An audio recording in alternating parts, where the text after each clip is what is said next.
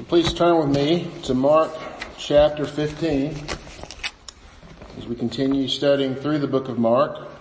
Mark chapter 15. We'll be in Mark for a couple of more weeks and then we'll be studying through the second half of the book of Isaiah. So I encourage you to begin also looking at that book for your own personal study. But before we go to God's Word today, let's go to Him in prayer and ask for His help with the text. Pray.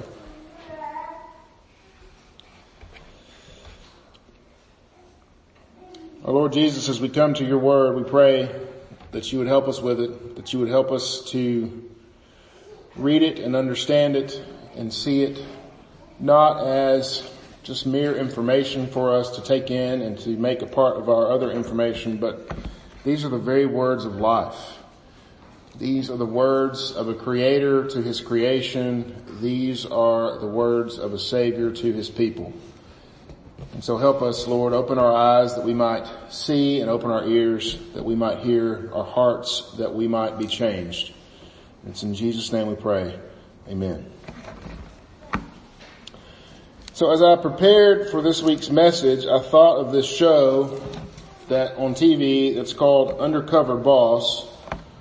I only saw a couple episodes of I don't know if it's still on TV or not, but I did watch a few episodes and the basic idea of this is that this boss of a big company, like a really big company, like one I saw was like Southwest Airlines, like that sort of thing.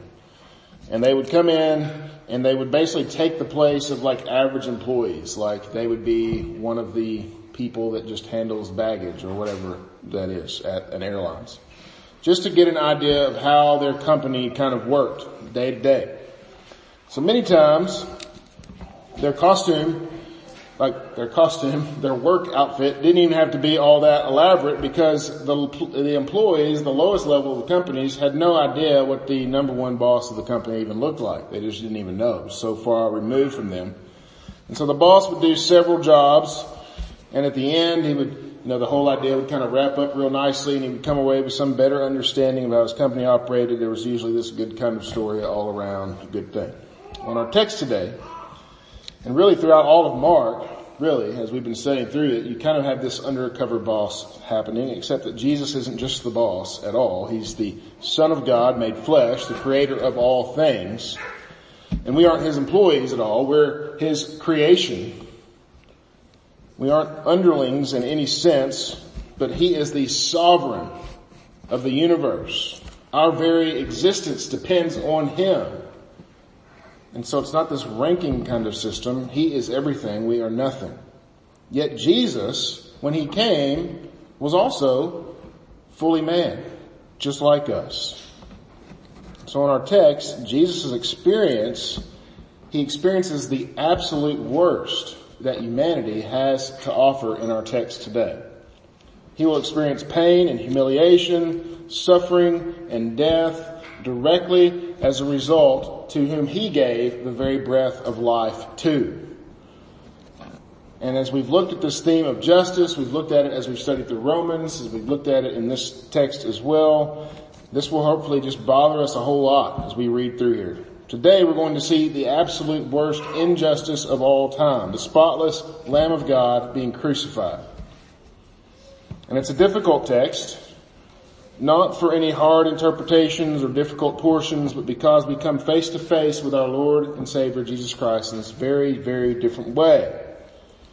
We often talk about Jesus as we experience Him today, right? As He is right now the sovereign risen Lord at the right hand of the Father. So as we look at Him today, we're going to see Him lower than we could ever imagine Him. Lower than even any of us will experience. Not only because of his physical pain and suffering, but because of the spiritual burden that he's carrying for all of his people as he came to the earth to take their sins. So as we do that and consider the hardship that he endures, we need to look at what it means for us, how we should then look at our sins as well. So as we do that, I want to look at this in this theme of an exchange. And three main points. The thief for a king, a crown for a king, and then lastly a cross for a king. So with that, let's look together at the text. Mark chapter 15, we'll read verses 1 through 32. Please stand with me in the honor of the reading of God's holy word. Mark chapter 15 starting at verse 1. And as soon as it were, as soon as it was morning, the chief priest held a consultation with the elders and scribes and the whole council. And they bound Jesus and led him away and delivered him over to Pilate. And Pilate asked him, are you the king of the Jews? And he answered them, or answered him, you have said so. And the chief priests accused him of many things. And Pilate again asked him, have you no answer to make? See how many changes they bring against you. But Jesus made no further answer, so that Pilate was amazed. Now at the feast, he used, he used to release one of them for, he used to release for them one prisoner for whom they asked. And among the rebels in prison, who had committed murder in, in the insurrection, there was a man called Barabbas. And the crowd came up and began to ask Pilate to do as he usually did for them. And he answered them saying, do you want me to release for you the king of the Jews? For he had perceived that it was out of envy that the chief priests had delivered him up. But the chief priests stirred up the crowd to have him release for them Barabbas instead. And Pilate again said to them, then what shall I do with this man whom you call the king of the Jews? And they cried out again, crucify him. And Pilate said to them, why? What evil has he done? But they shouted all the more, crucify him. So Pilate, wishing to satisfy the crowd, released for them Barabbas, and having scourged Jesus, he delivered him to be crucified. And the soldiers led him away inside the palace, that is the governor's headquarters, and they called together the whole battalion, and they clothed him in a purple cloth, and twisting together a crown of thorns, they put it on him, and they began to salute him, Hail, King of the Jews. And they were striking his head with a reed and spitting on him and kneeling down in homage to him. And when they had mocked him, they stripped him of the purple cloth and put on, and put his own clothes on him, and they led him out to crucify him. And they compelled a passerby, Simon of Cyrene, who was coming in from the country, the father of Alexander and Rufus, to carry his cross. And they brought him to a place called Golgotha, which means place of the skull. And they offered him wine mixed with myrrh, but he did not take it. And they crucified him and divided his garments among them, casting lots for them to decide which he should take. And it was the third hour when they crucified him. And the inscription of the charge against him read, the King of the Jews. And with him they crucified two robbers, one on his right, one on his left. And those who passed by derided him, wagging their heads and saying, Aha, you who would destroy the temple and rebuild it in three days. Rebuild it in three days. Save yourself and come down from the cross. So also the chief priests with the scribes mocked him to one another saying, he saved others, he cannot save himself. Let the Christ, the King of Israel, come down from the cross that we may see and believe. And those who were crucified with him also reviled him. Amen. This is God's word. You may be seated. So real quick, just a bit of context. Without going into a whole lot of detail, crucifixion was this process used by Rome to punish enemies of the state. It was originally something that they reserved only for their slaves, but later it became something that they used to deter revolts as people revolted against Rome all the time, all throughout their empire. It was basically meant as a way of public humiliation. It was meant to be an absolute spectacle. It was meant to be as painful as possible. It was meant to strike fear into anyone who saw it happening. And there are lots and lots of videos and things and books out there written about the science of crucifixion. Absolutely. There's lots of stuff out there. But that isn't a lot really helpful for us in a worship service. If you're curious, I encourage you, go look at those things. I'm not going to spend a lot of time talking about it because we never want the crucifixion to become for us just a mere curiosity. Some point of argument that we have with a skeptic, you know, about the means of crucifixion or something like that. The cross of Christ is about atonement. And when it becomes anything else, we can easily get sidetracked. Atonement requires an exchange, a payment for damage. And when it, when it came to paying what we owed to God for our sin, no payment could be acceptable other than the sinless Lamb of God who takes away the sin of the world. And so as we look into this passage, we're going to see that kind of exchange as this pervasive theme throughout. And with, with that, let's look at the first point, a thief for a king. So look with me again at verses 1 through 5. And I'll just kind of summarize what's going on here. Because in these verses, the Sanhedrin, remember they just got through trying Jesus and then beating him.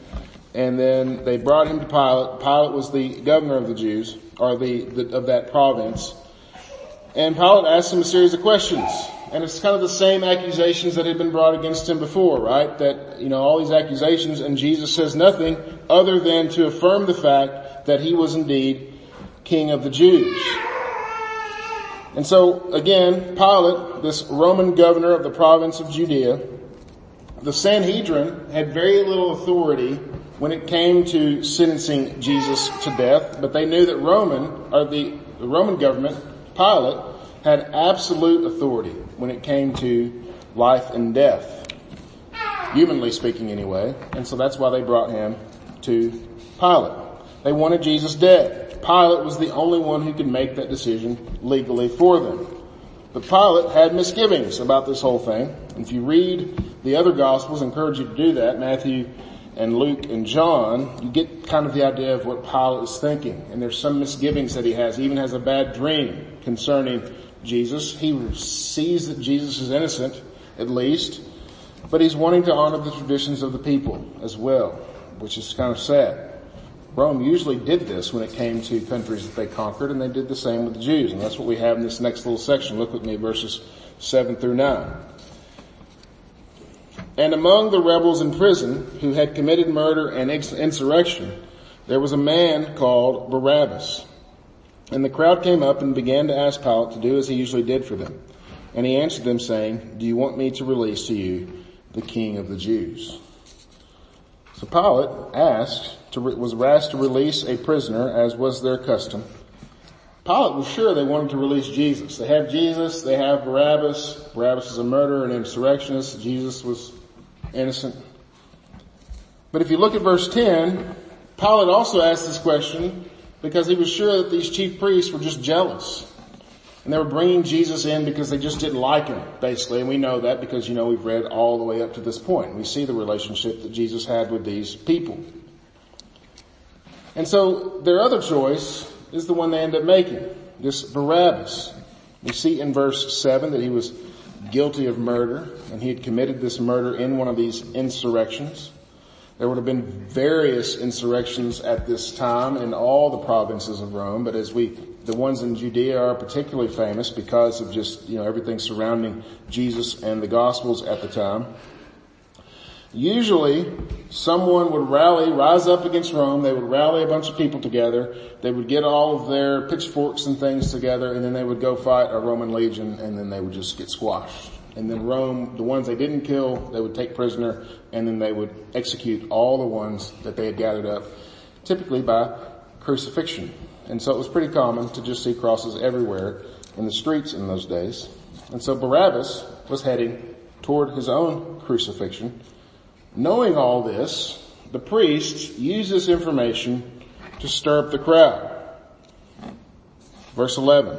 But the chief priests stirred up the crowd to have him release for them Barabbas instead. Think about that for just a minute. Barabbas instead of Jesus. This mob, who was probably already pretty stirred up when it came to Jesus because of the, the news of the arrest and all the proceedings that had happened to that, they were probably already pretty stirred up.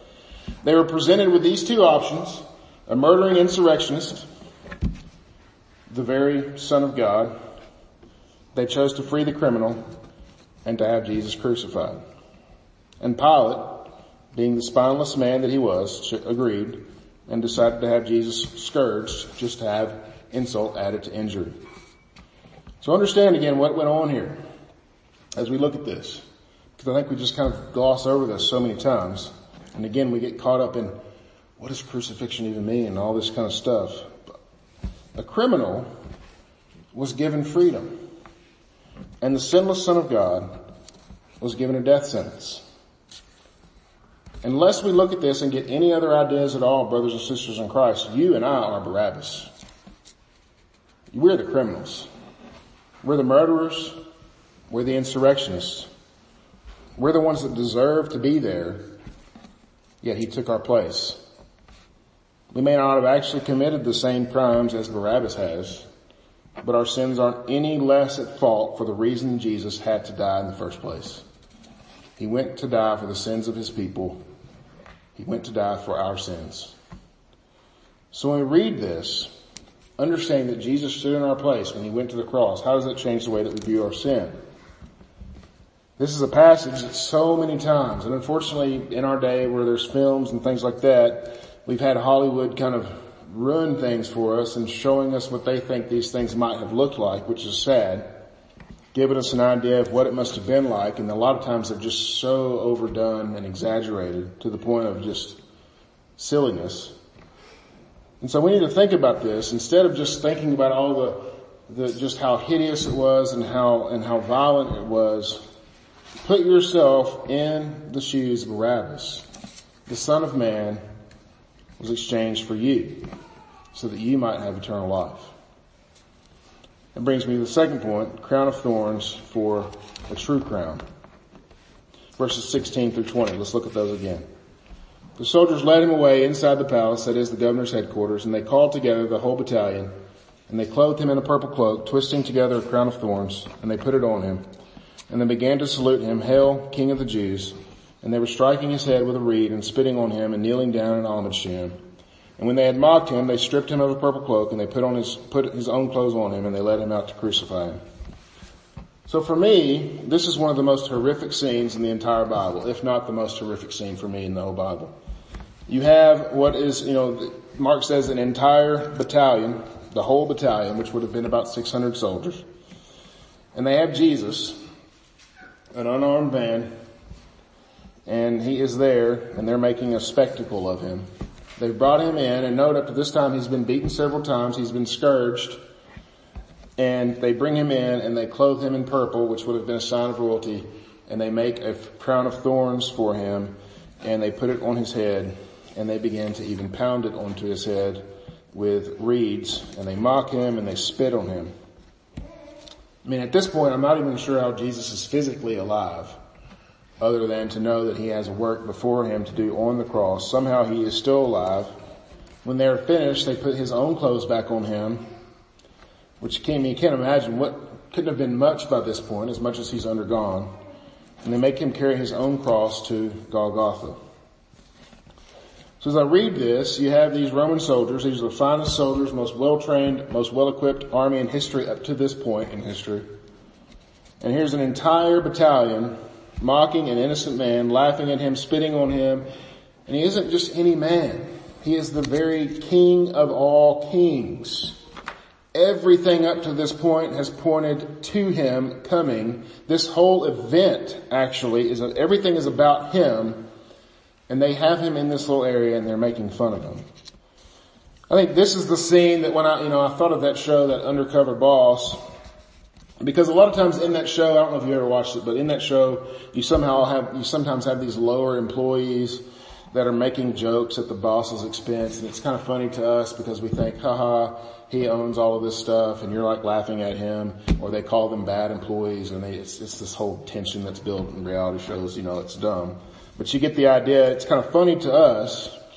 And then that, then they, they reveal themselves as the boss and those employees have to go back and apologize and everybody laughs. But here it's much different. This is the creator of all things, all the way back in Genesis. The one who said, let there be light, and it was. And he's being mocked by his creation. The image bearer the people are being made fun of by the one who made them.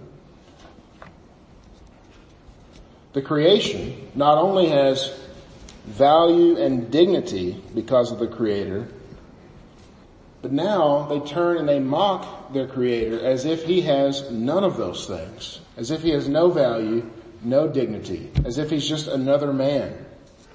In fact, probably more so. They're like putting royalty on him in a crown. They're like treating him as if he were some sort of made up king. Jesus, the creator, the very son of God, when you read Isaiah chapter 6, we've been in Isaiah a bunch already this morning. When you read Isaiah chapter 6, he is the one who is seated on the throne, high and lifted up, and the angels around him are shouting, holy, holy, holy. He is the son of man coming in power and dominion and authority over all the nations and they will all bow to him. He is the king of all kings and here he has this crown that is actually his exchanged for a crown that was made out of some nearby thorn bush that is being beat onto his head and he willingly exchanged it. He gave up the crown that he had for one that would just, I mean, think about it just for a minute. This crown, this crown of thorns they put on him when they were done with it, they just threw it away. It was just forgotten to history. Understand this, Christians, because it's our sin that he is paying for. He goes all the way back to the garden. And you hear me say this a lot because it's true. What did they believe in the garden? What did Satan tell Eve? If you eat this, you will be like God. We wanted that crown for ourselves. We wanted it then. We want it now. When we sin, we are basically saying, no God, my way is better. Let me wear that crown for a bit. You obviously don't know what you're talking about. Rather than trust in Christ, we want to change our own world. We complain when we can't. We want things our way rather than His. Sometimes we'll even pretend that the thing that we've chosen for ourselves is his way. That's even worse. We're just straight up mocking him and spitting on him at that point. We deserved the crown of thorns that was given here, but instead he got it. And understand this, the great thing about this is, because of him, he takes the crown that we deserve, the crown of thorns that you and I deserve, and instead what do we get? A crown of life. We are called joint heirs with Jesus. Jesus is the very son of God. And not only that, he has this inheritance that is vast and incredible. And we, you and I, because of Christ, are called joint heirs with Jesus. And it only works because Jesus was humble to death because he went willingly to the cross. He gave all that he had so that you and I could share in all the things that are his. And so as we look at our sin this morning, think about this, and as we read this story, how does it change the way we look at our sin? The crown of thorns that was yours to wear, he wore it instead, and you have a crown of life. That brings me to the last point, a throne for a cross. As we read through these 32 verses, there's a very pervasive theme going throughout, right? And you can see it throughout. There's verses, verse 2, 9, 12, 18, 26, 32, all those verses have this same thing in them, and I probably even missed one. It's this idea that Jesus is the King of the Jews. Mark wants us to know what's at stake here. This is the King of the Jews. And who knows that it's the King of the Jews? Everyone there knows. It's not even a secret. Pilate says, what about this one that you call the King of the Jews? It's not as if Jesus shrinks back from that claim at all when Pilate says, are you the king of the Jews? Jesus says, it is as you say. He's the king of the Jews. He's the king of all kings. Everyone's included. He's healed the sick. He's raised the dead. He's driven out demons. He fed the 5,000. We see all these stories. He walked on water. Most of these things he did with people standing around. It wasn't as if he did his ministry in secret. It wasn't as if he committed these, he'd done these miracles and then, hey, don't tell anybody, or no one saw this, good, no one sees that I'm actually powerful. No, everyone saw him do these miracles. Everyone saw that he rose people from the dead. They knew that he was the king of the Jews. This crucifixion isn't about them thinking that he is a false Messiah and he has to die. This is about submission to God. God sent his only son, and what did they want? They wanted him dead. Remember the parable of the tenants back in Mark chapter 12. When you have this, this, uh, this, this wine owner, this uh, vineyard owner, and he has some tenants take over, take it over and they kill everybody that the, the owner comes to see and the owner says, well maybe if I send my son, they'll respect him. And what did those tenants say? Come, let's kill him and the inheritance will be ours. They weren't denying that it was his son. They wanted the inheritance. So this isn't a, some new sin that people are committing here. It's not as if, no, this Jesus is a false Messiah. We'll wait for the next one. They knew good and well who he was. This isn't a new sin that they're committing. It goes all the way back to the garden. They thought that if they did the thing, they could be just like God. So rather than hide the fact that Jesus is the King of the Jews, they put it front and center. And if you look at that last little section, look with me at 25 through 32. It was the third hour when they crucified him, and the inscription of the charge against him read, the King of the Jews. So this would have just been plastered above the cross. And with him they crucified two robbers, one on his right, one on his left. And notice how, what they're saying to him. And those who passed by derided him, wagging their heads and saying, aha, you who would destroy the temple and rebuild it in three days, save yourself. Come down from the cross. So also the chief priests and the scribes mocked him, saying to one another, he saved others, he cannot save himself. Let the Christ, the King of Israel, come down from the cross, that we may see and believe. Let him do the thing that he said he was going to do that we'll finally believe him. You know, we've read this so many times, I think, unfortunately, that it doesn't bother us. It wasn't a lie. It wasn't that they thought Jesus was lying, they were killing him for it. They knew good and well who he was. Paul had the right of it. You've heard me quote this a thousand times. You'll probably hear it a thousand more. In Romans 1, what does he say? Although they knew God, they neither glorified him nor gave thanks to him. Although they claimed to be wise, they became fools. They exchanged the glory of the immortal God for images. They exchanged the truth about God for a lie. So understand, while they know who Jesus is, they still look at him and they say, he cannot save himself. Come down from the cross that we might see and believe. Jesus knew better than this. In Luke, Jesus says, they don't believe Moses and the prophets, neither will they be convinced if someone should rise from the dead. And that's exactly what happens. Just keep reading. Sorry to spoil it for you. Jesus does rise from the dead, and guess what they still don't do? They still don't believe. They try to cover it up. Were it not for the work of the spirits in our, the spirit in our lives, brothers and sisters in Christ, we'd still be like those wagging their heads under the cross, mocking him and his supposed inability to save. We'll see more of this in our text next week in particular. But it's not as if we finally came to our senses and thought, oh, you know, I'll just believe in God now.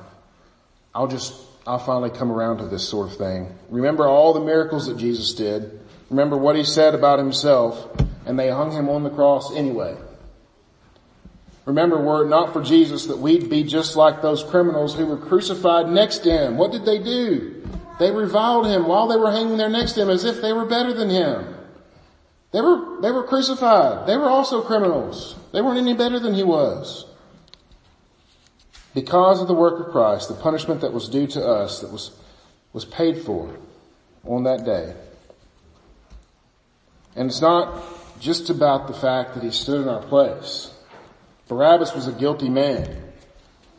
Though Jesus was exchanged for him, it wasn't just about that. Not only were his sins covered, and you and I, our sins covered, but we are also given the very righteousness of Christ.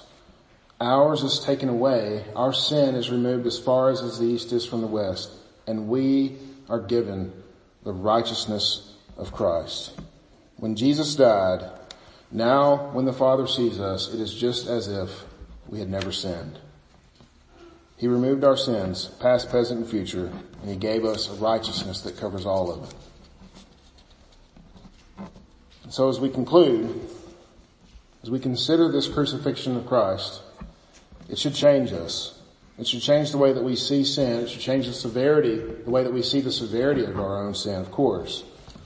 And it should also show us the great price that was paid that we might have eternal life.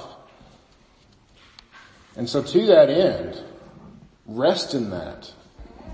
You are secure in Christ because of what He did. But also,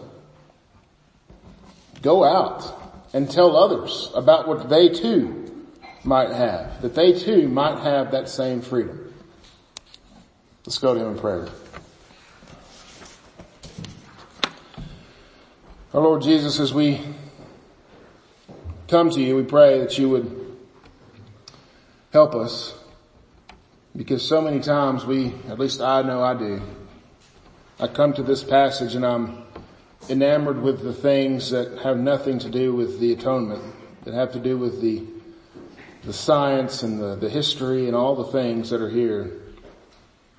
But what was at stake was my sins, eternal life for me, for, for all of your people.